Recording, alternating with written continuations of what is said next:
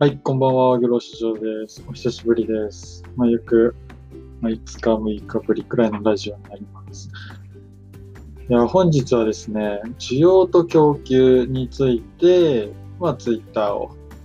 使ったまあビジネスをする上とか、まあ、ビジネスをする上でも大切なこと、まあ、需要と供給についてお話ししていこうかなって思います。で、まず、まあそもそもなんですけども、需要と供給は多分わかると思うんですけど、まあ一応、こう、需要っていうのは、まあ要はお客さんですね、こういう商品があったらいいなって欲しい人がいたりとかっていうことが重要で、供給っていうのはまあ店舗側ですね、こう欲しいっていう人に対して、こう、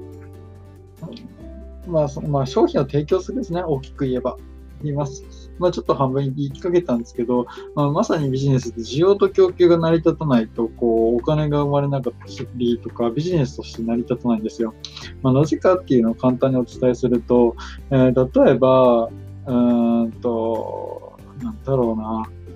えー、例えば僕がゴリゴリのマッチで筋トレをもう数年間やってて、こう、筋トレのこう商品をこうね、まあ、ノウハウですね。まあ、いわゆる、まあ、ライズアップとか、うん、まあ、なんていうんですか、マンツーマンサポートみたいな、こう、やってる会社ってあるんですけど、それって別個人でもできるんですよ。まあ、だけど、その、ライズアップって市場は何かって言ったら、こう、テレビ CM が使って、こう、多くの認知、多くの人に、こう、認知を届けることができる。まさに、こう、まあ、ターゲティングって言えば、こう、時間帯だったりとか、まあ、会社員でこう働いてる人だったらもう7時からまあ11時のこうゴール、まあ、ゴールデンかゴールデン後ら辺にこう戦略をやっぱり打っていくと、そこに対してテレビを見た人がこう来客、来店してこう収益が生まれるっていう。こういう、そういう、こう、需要と供給が成り立ってるんですけど、じゃあ逆に、これをじゃあツイッターとかインスタグラム、まあツイッターでお話ししましょう。ツイッターで、こう、需要がまずあるのかっていうこと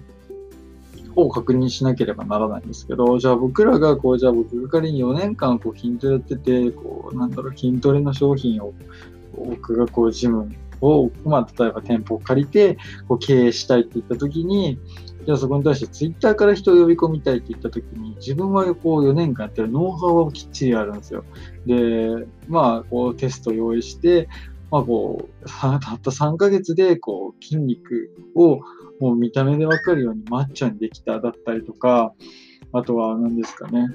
うーん、まあ体重減量できたとか、まあ女性向けな男性向けとかいろいろありますけど、男性体重減、体脂肪率何パーセントで筋肉をもう見栄えから夏に向けてこうたった3ヶ月でこう改善できたっていうこう商品は持ってるわけは持ってるとします。だけど、仮にこう、ツイッターで、こう、なんだろうな、筋肉を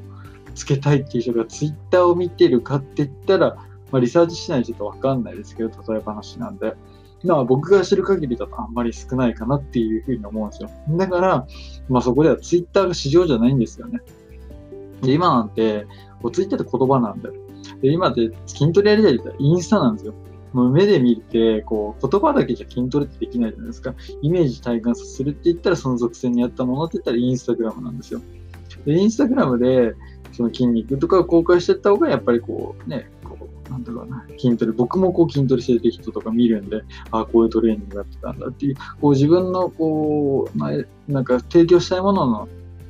お悩みのニーズっていうのをどういう形でこう提供した方がいいのかっていうのと、ま、お客さんはどこで、そのお客さんはその媒体で本当にいるのかなっていうところを確認した上で、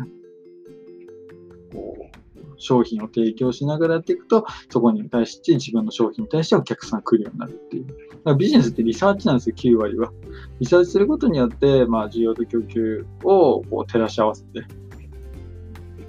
あとは見せ方とかですかね。